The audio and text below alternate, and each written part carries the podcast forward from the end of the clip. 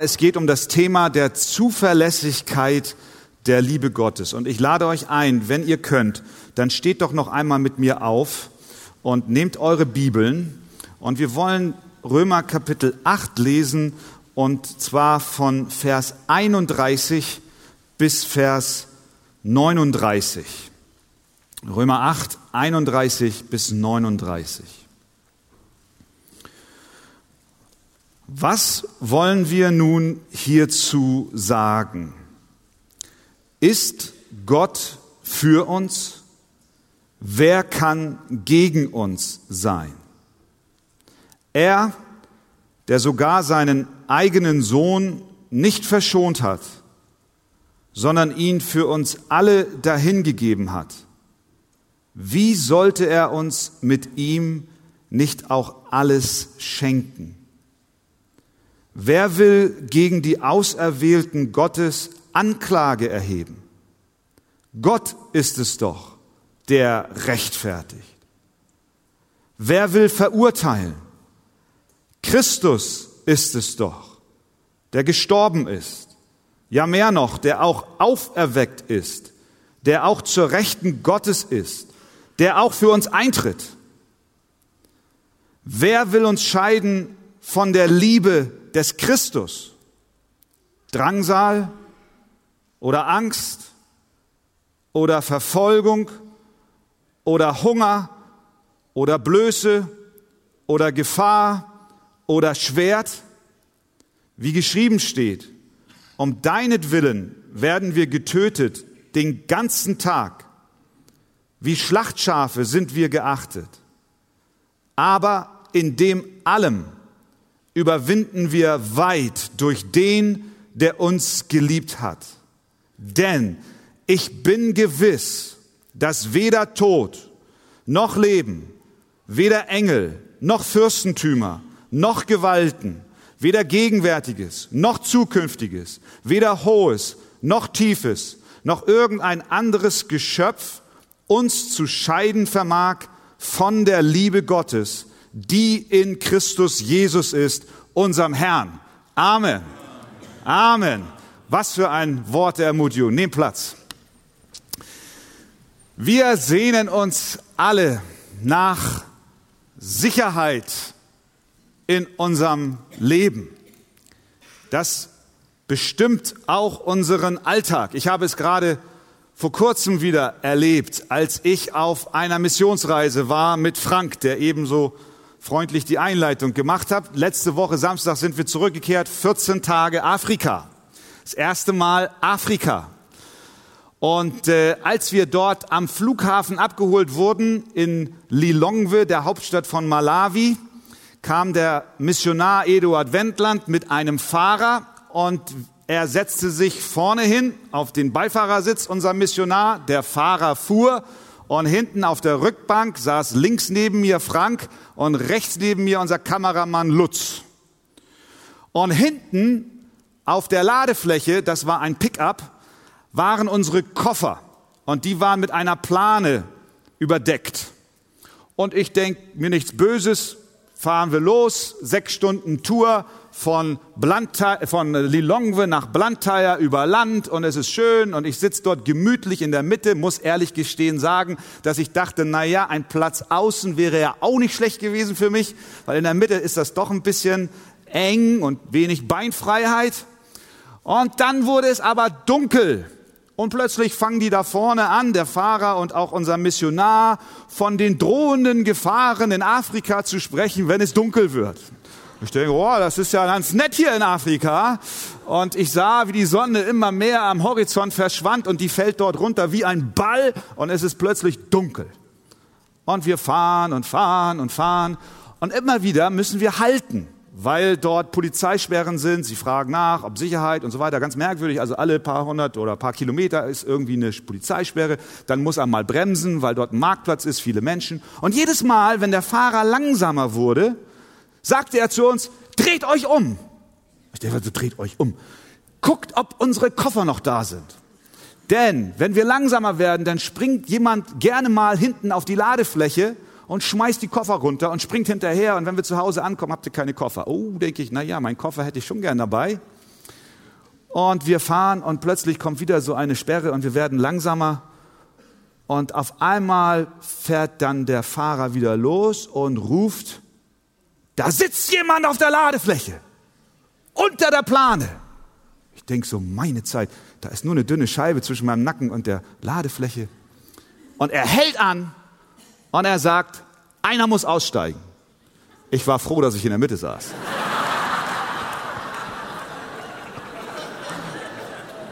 Gottes Vorsehung ist so gut.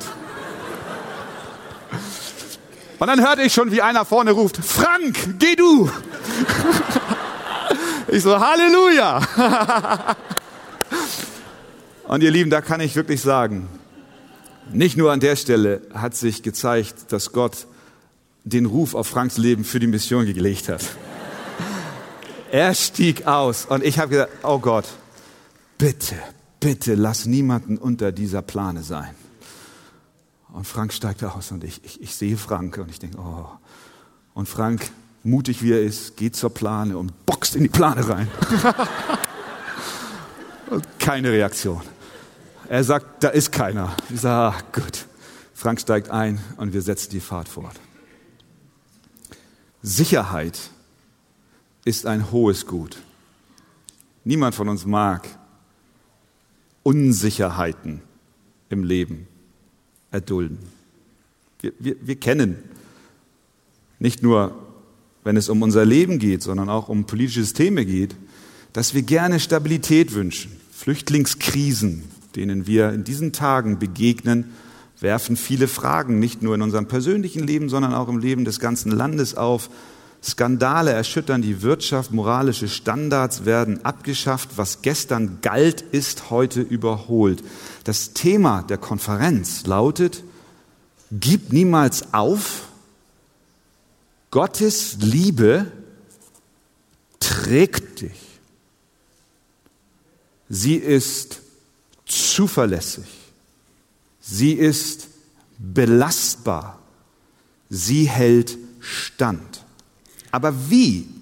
Darum geht es in diesen Augenblicken. Wie sicher ist die tragende Liebe Gottes wirklich? Wie sehr kann ich mich auf seine Liebe verlassen? Du hast in deinem Leben auch schon manchmal an der Liebe Gottes gezweifelt, jeder von uns. Es gab mit Sicherheit Umstände in deinem Leben, wo du gesagt hast, ist das jetzt wirklich diese beständige, tragende Liebe Gottes, die ich gerade erfahre? Dieser Textabschnitt in Römer 8 handelt von der unwandelbaren Liebe Gottes zu seinen Kindern. Und er will uns ein unerschütterliches Vertrauen in die Sicherheit seiner Liebe zu dir als seinem Kind schenken. Und wir sehen hier in diesem Kontext zunächst einmal, dass Paulus wie auf einer Treppe die Stufen aufwärts geht. Er stellt insgesamt hier fünf Fragen. Wenn ihr nochmal hineinschaut, in Vers 31 fragt er, wenn Gott für uns ist, wer kann gegen uns sein? In Vers 32 fragt er, wenn er uns seinen eigenen Sohn, wenn er seinen eigenen Sohn nicht verschont hat, und, sondern ihn für uns hingegeben hat, wie sollte er uns mit ihm nicht auch alles schenken? In Vers 33 fragt er, wer will gegen die Auserwählten Gottes Anklage erheben? In Vers 34 fragt er, wer will verurteilen? Und als er dann auf der obersten Stufe dieser Sicherheitstreppe angelangt ist, denn die Antworten auf all diese Fragen sind eindeutig, Gott ist für uns, niemand ist gegen uns, niemand kann uns verklagen. Und oben auf der obersten Stufe fragt er dann in Vers 35, wer will uns scheiden von der Liebe des Christus. Eine fünffache Sicherheit. Und ganz oben diese Frage, wer will uns scheiden von der Liebe des Christus? Diese Liebe ist zuverlässig. Was kennzeichnet diese zuverlässige Liebe Gottes? Ich habe drei Punkte, anhand derer wir uns dieser Frage widmen wollen. Erstens, die zuverlässige Liebe Gottes ist kostbar. Die zuverlässige Liebe Gottes ist kostbar. Das möchte ich gleich vorneweg betonen. Wir sprechen nicht über eine inflationäre, eine wertlose, eine billige, eine selbstverständliche Liebe von Gott zu uns. Immer wieder begegnen wir Menschen und manchmal wird es auch von Kanzeln gepredigt, dass Gott ausschließlich der Gott der Liebe ist. Und natürlich ist es seine Aufgabe, uns zu lieben, denn wir nennen ihn ja schließlich auch den lieben Gott. Das ist so eine inflationäre Liebe, ein Verständnis davon, dass wir ja nichts anderes verdient haben als seine Liebe. Aber wie lautet der Einwand des Apostel Paulus auf solch eine Aussage? Im selben Brief des, an die Römer schreibt er gleich zu Beginn, bevor er über die alles überragende Liebe Gottes für seine Kinder berichtet, schreibt er zuallererst von einem ganz anderen Zustand, unter dem sich Menschen generell befinden. Gleich in Kapitel 1 eröffnet er mit dieser alles entscheidenden Wahrheit seinen Brief in Kapitel 1, Vers 18, wo er sagt, denn es wird geoffenbart Gottes Zorn vom Himmel her über alle Gottlosigkeit und Ungerechtigkeit der Menschen.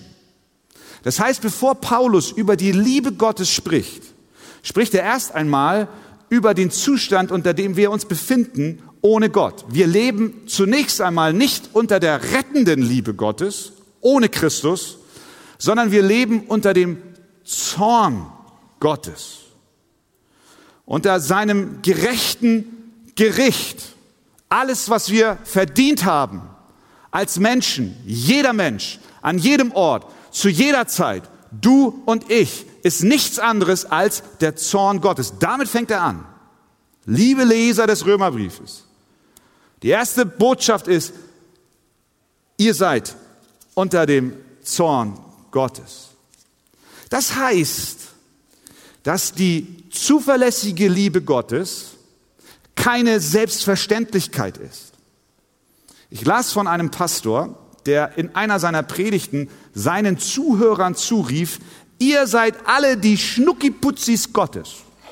Gott liebt euch. Als ich das las, habe ich gedacht, ah, Ist das Ausdruck der kostbaren Liebe Gottes? Die Liebe Gottes zu uns, die zuverlässige Liebe Gottes ist teuer.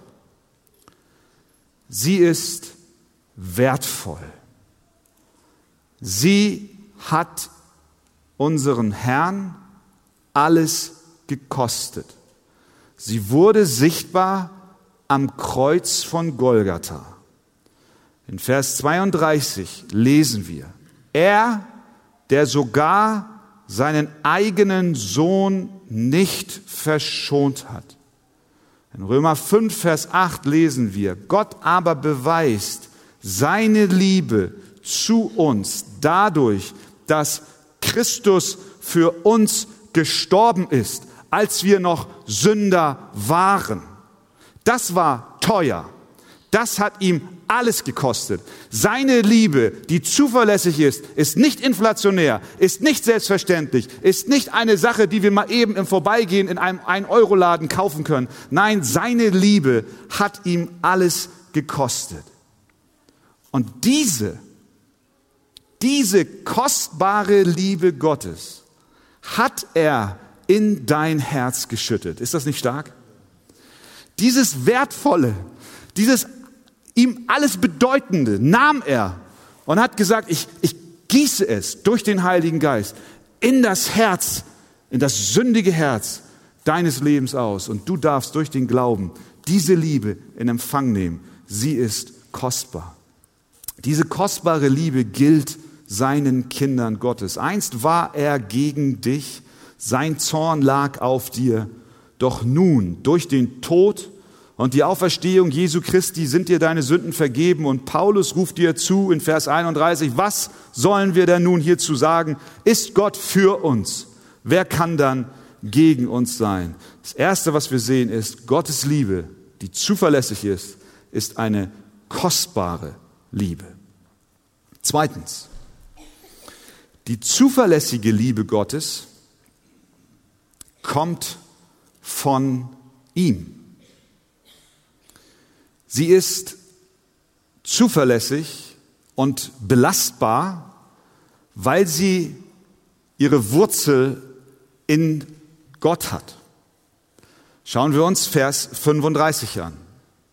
Dort lesen wir, wer will uns scheiden von der Liebe, und Schlachter übersetzt, des Christus. Neue Genfer Übersetzung drückt es wie folgt aus. Was kann uns da noch von Christus und seiner Liebe trennen? Das heißt, es geht hier um die Liebe, die Gott zu uns hat. Es geht nicht um die Liebe, die wir zu ihm haben.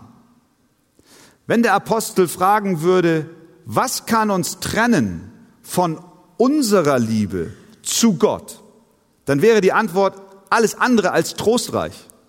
Denn wir müssten sagen, ja eigentlich alles. Denn wo ist eine Sicherheit in meinem Herzen, in meinem Leben, dass ich mit absoluter Gewissheit sagen kann, egal was kommt, ich werde Christus lieben. Egal welche Bedrängnis ich erlebe, egal welche Verfolgung mir widerfährt, egal welche Nöte ich habe, ich werde immer zu Christus stehen. Da erinnern wir uns an wen? Petrus. Der dachte in dem Moment, als Jesus zu ihm sagte, du wirst mich verleugnen, du wirst dich von mir abwenden, hat er gesagt, na, das werde ich niemals tun. Und wenn sie dir alle den Rücken zuwenden, ich bleibe bei dir. Ich werde mit dir sterben. Ich werde dich nicht verleugnen. Und als dann die Situation sich änderte, Bedrängnis kam, diese Frage in diesem Hof beim hohen Priester im Vorhof dann an ihn gestellt wurde, die Magd ihn sah und sagte zu ihm, du warst doch auch einer von denen, die mit diesem Christus waren. Da fing er sogar an, sich zu verfluchen und zu schwören, ich kenne diesen Menschen nicht, der Hahn kräht, wir kennen die Geschichte. Das heißt mit anderen Worten, die Liebe Gottes ist zuverlässig, sie ist belastbar, weil sie sich in Gott gründet und nicht in uns. Wir können uns nicht auf unsere Liebe zu Gott verlassen, wenn es um unsere Liebe zu ihm ginge und allein darauf ankäme, dann hätten wir keinerlei Sicherheit. Wir können nicht die Hand ins Feuer legen. Wir würden in den Bedrängnissen, von denen Paulus hier schreibt, in Vers 35 Drangsal, Angst, Verfolgung, Hunger, Blöße, Gefahr oder Schwert niemals mit Sicherheit sagen können heute, oh ja, ich werde Christus lieben, egal was es mich kostet.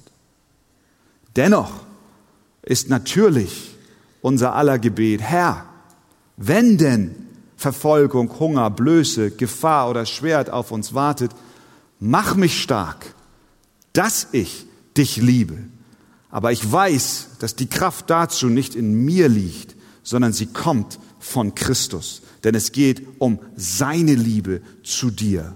Seine Liebe ist belastbar und sie hält durch. Drittens, die zuverlässige Liebe Gottes, sie wirkt immer und überall. Sie ist kostbar, sie kommt von ihm und sie wirkt immer und überall. Vers 38 und 39.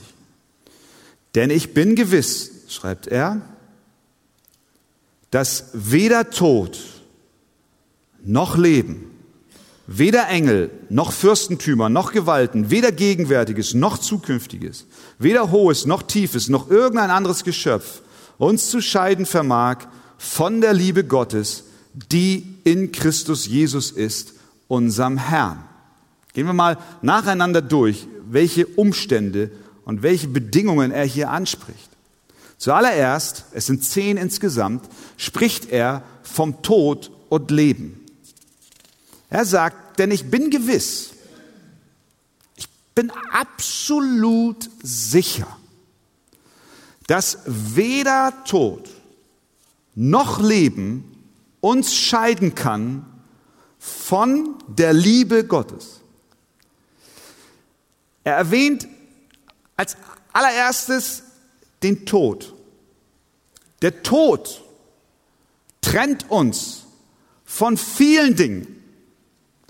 Er trennt uns von unseren Freunden. Er trennt uns von unserer Familie. Er trennt uns von unserem irdischen Leib. Er trennt uns von unseren Reichtümern. Er trennt uns von unserer Umgebung. Er ist eine der größten Bedrohungen. Doch der Apostel sagt hier gleich zu Beginn, der Tod mag uns wohl von vielem trennen, aber nicht von der Liebe Gottes. Tatsächlich tut der Tod genau das Gegenteil. Philippa 1,23, er bringt uns Jesus und seiner Liebe noch viel näher, denn Paulus sagt dort, ich habe Lust, aus der Welt zu scheiden und bei Christus zu sein, was auch viel besser wäre. Natürlich bedeutet Tod Schmerz und Verlust. Und deshalb meinen wir auch manchmal, dass in dem Tod selbst die, Gott, die Liebe Gottes nicht vorhanden ist. Doch Paulus sagt ganz deutlich, nein, weder Tod noch Leben kann uns trennen von der Liebe Gottes. Das heißt, du wirst von Gott nicht nur geliebt bis zum Tod und dann erst wieder nach dem Tod und in dem Tod ist er fern, sondern er liebt dich vor dem Tod, er liebt dich im Sterben und er liebt dich nach dem Sterben. Seine Liebe ist niemals getrennt von seinen Kindern. Der Tod, das Sterben, die Erfahrung zu gehen, ist keine Trennung von der Liebe Gottes. Gott liebt seine auserwählten Kinder vor, während und nach ihrem Tod. Es gibt keine Unterbrechung der Liebe Gottes zu uns, auch nicht im Sterben. Und wo wurde diese Liebe gesichert? Woher wissen wir, dass diese Liebe trägt, dass sie wirklich im Tod da ist? Dies geschah am Kreuz von Golgatha. Dort sicherte Jesus Christus seine Liebe zu seinen Kindern im Sterben und im Leben. In Römer 14, Vers 9 heißt es, denn dazu ist Christus gestorben und wieder lebendig geworden, dass er über Tote und Lebende Herr sei. Hast du Angst vor dem Tod? Hast du Angst vor dem Sterben? Gibt es etwas an Sorgen bezüglich dieses Themas, wo du sagst, wird mich Gottes Liebe tragen? Die Bibel sagt, der Apostel, inspiriert vom Heiligen Geist, sagt, ich bin gewiss, weder Tod noch Leben werden mich trennen von der Liebe Gottes. Am 27. Juli 1631 aß Robert Bruce Frühstück.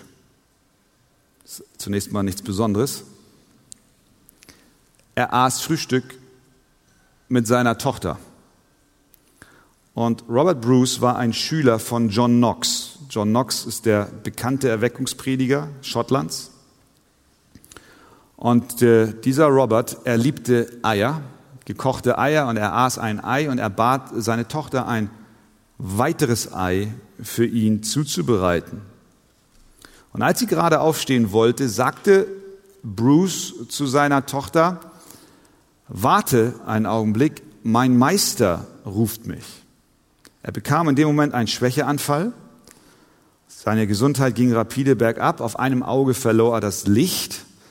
Da bat er seine Tochter, ihm die Bibel zu bringen und die Römerstelle aufzuschlagen, in der es heißt, denn ich bin gewiss, dass weder Tod noch Leben, weder Engel noch Fürstentümer noch Gewalten und sonst noch etwas mich zu scheiden vermag von der Liebe Gottes, die in Christus ist, unserem Herrn. Dann sagt er zu seiner Tochter, Tochter, leg schon in seiner Schwachheit, leg, leg meinen Finger auf diesen Vers, leg ihn rauf. Und sie legte ihn rauf. Und dann sagt er, Tochter, ich habe heute mit dir zu Frühstück gegessen, aber das Abendessen werde ich bei meinem Herrn einnehmen. Und er verstarb. In diesem trostvollen Wissen, die Liebe Gottes ist da. Im Leben und auch im Tod.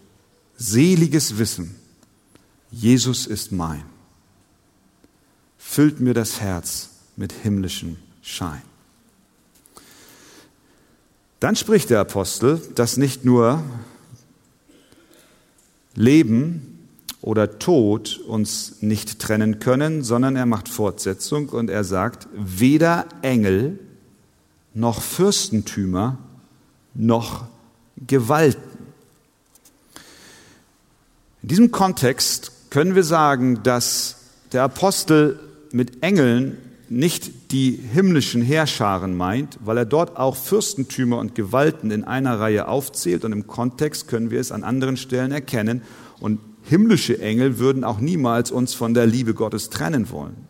Ganz offensichtlich spricht er hier von finsteren Mächten, von finsteren Engelwesen. Dämonische Mächte, er spricht von übernatürlichen Kräften. Keine dieser Kräfte hat die Macht, uns von der Liebe Gottes zu scheiden. Diese Kräfte wurden ebenfalls am Kreuz von Golgatha entschieden besiegt. Kolosser 2,15. Er hat die Mächte und Gewalten ihrer Macht entkleidet und sie öffentlich zur Schau gestellt und hat einen Triumph aus ihnen gemacht in Christus. Wenn auch diese Schurken entfesselt sein mögen, können sie dennoch nicht den Auserwählten Schaden anrichten. Es muss den Teufel unheimlich ärgern, Gott sagen zu hören, du und deine mächtigen Horden sind hilflos und können meine Geliebten mir nicht entreißen. Hast du Angst vor bösen Mächten? Gott hat sie besiegt. Sie haben keine Macht, dich als Kind Gottes aus seiner Hand zu reißen. Wir singen mit Luther.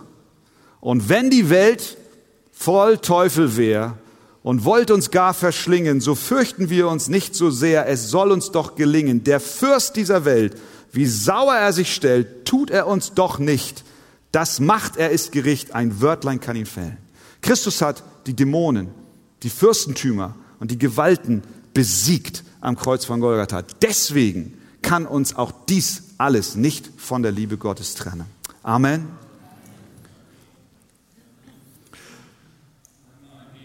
Ja, wunderbar, super. Das ist Beweis, dass die Übersetzung funktioniert.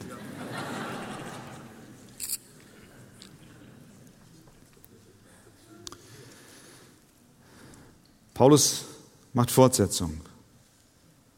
Weder Tod noch Leben, weder Engel noch Fürstentümer noch Gewalten. Und dann schreibt er, weder Gegenwärtiges noch Zukünftiges, weder Hohes noch Tiefes kann uns scheiden von der Liebe Gottes. Mit diesen Ausdrücken gegenwärtig und zukünftig umfasst und beschreibt er alles, was in der Zeit stattfindet. Gegenwärtig, zukünftig. Und mit dem Ausdruck weder Hohes noch Tiefes beschreibt er alles, was im Raum stattfindet. In Zeit und im Raum ist nichts vorhanden, was uns von seiner Liebe trennen kann.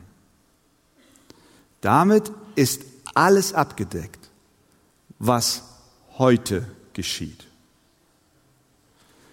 Damit ist die Höhle, in der du dich zurückgezogen hast, abgedeckt.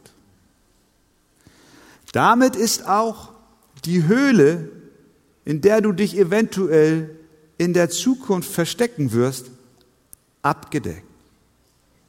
Es gibt nichts in Raum und Zeit, weder heute noch morgen noch übermorgen, weder hier noch im Krankenbett noch am Friedhof, wo du deinen Geliebten zu Grabe trägst, noch im Krieg, noch in Bedrängnissen welcher Art, egal wo du dich befindest, egal wann du dich wo befindest, im Raum und in der Zeit, wird es nichts geben, was Gottes Liebe, denk dran, es ist Gottes Liebe, dich von dieser Liebe trennen kann. Es ist nicht unsere Liebe. Es ist seine Liebe. Sie ist da, immer, überall, unter jedem Umstand, egal wo wir uns befinden. Du meinst, dass die Lasten und Bedrängnisse des heutigen Tages du gerade noch so ertragen kannst, schaust voller Sorge in die Zukunft und fragst dich, ja, heute geht's noch gerade, aber wie sieht's morgen aus? Weder gegenwärtiges noch Zukünftiges werden in der Lage sein, uns von der Liebe Christi zu trennen. Vielleicht denkst du, die Gegenwart ist derart negativ, ich werde die Zukunft sicher nicht bestehen. Der Apostel ruft dir zu, weder was heute noch was morgen geschieht, wird so böse und so schlecht sein, dass du dich von der Liebe Gottes getrennt sein wiederfindest. Keine Umstände werden Gott so überraschen in der Zeit, dass sie uns von ihm trennen und auch nicht im Raum, weder in den Höhen noch in den Tiefen, in den Sorgen, die wir heute erleben und die an einem anderen Ort bedrohlich auf uns lauern, nichts wird uns von der Liebe Gottes trennen. Egal wie hoch du gehst, egal wie tief du gehst, du wirst nirgends eine Kraft finden, die die zuverlässige Liebe Gottes zu dir aufhebt. Psalm 139. Wo sollte ich hingehen? vor deinem Geist? Wo sollte ich hinfliehen vor deinem Angesicht? Stiege ich hinauf zum Himmel, so bist du da.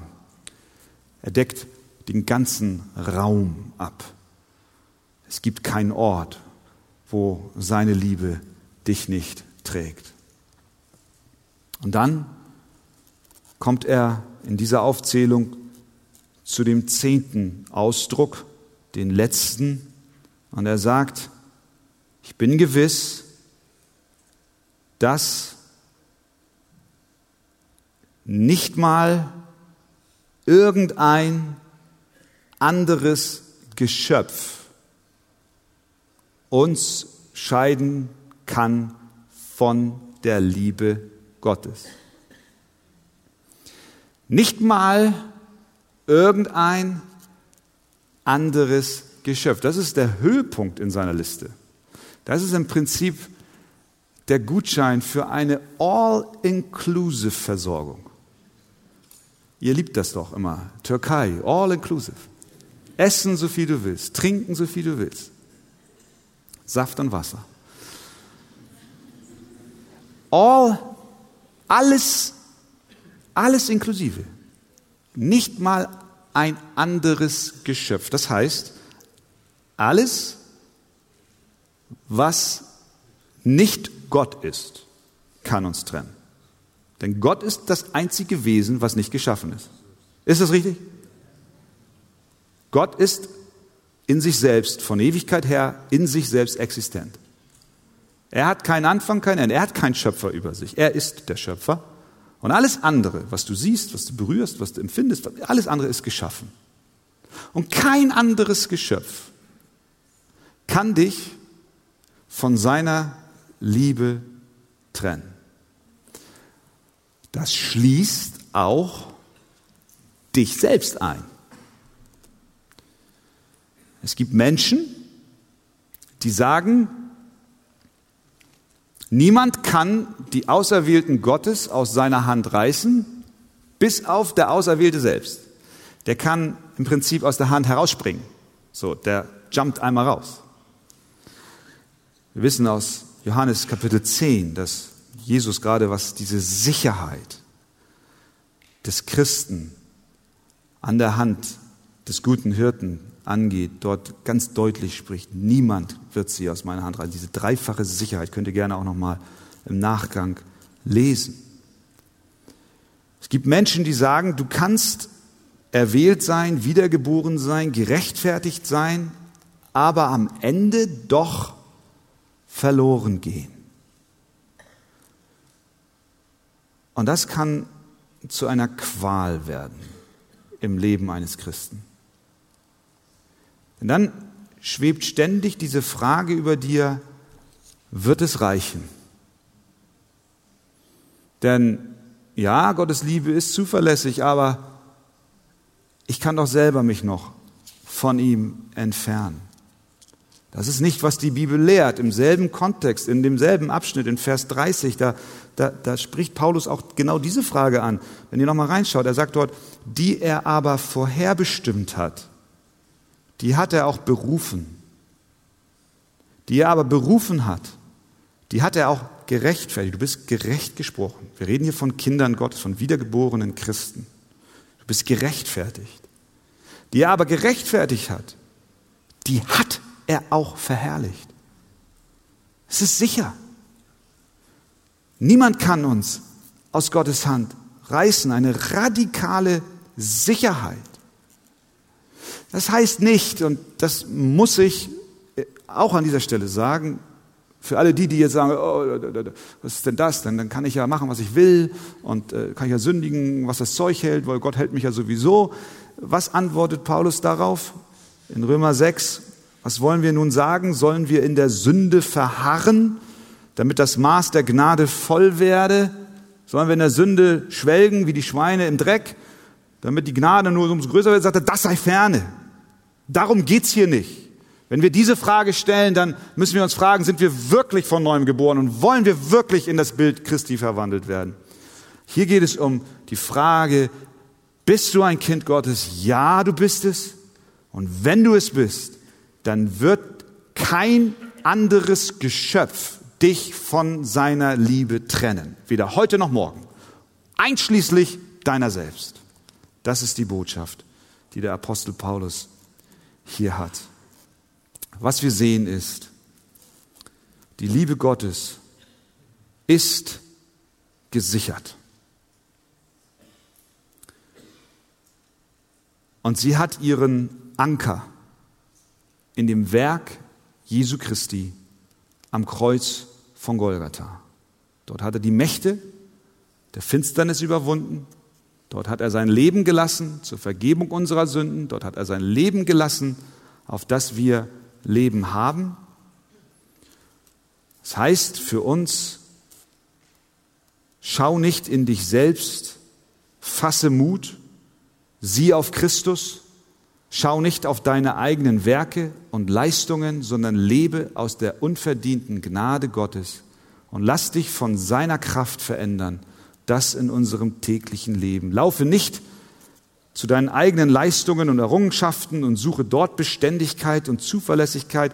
All das wird uns irgendwann über den Kopf zusammenbrechen. Laufe zu Jesus. Jesus der an der Stelle von Sündern starb, der aus dem Grab auferstand, der zu Rechten des Vaters sitzt, der für dich eintritt. Laufe zu ihm. Seine Liebe ist beständig. Und seine Liebe hatte nicht nur Bestand damals am Kreuz, sondern sie wirkt auch heute noch. Denn was heißt es? Wie heißt es in Vers 34? Wer will verurteilen? Christus ist es doch, der gestorben ist, ja mehr noch, der auch auferweckt ist, der auch zur Rechten Gottes ist, der auch für uns eintritt. Jetzt, in diesem Moment. Die zuverlässige Liebe Gottes wirkt gerade in diesem Augenblick. Weder Tod noch Leben vermag uns zu scheiden von der Liebe Gottes, die in Christus Jesus ist. Amen. Amen.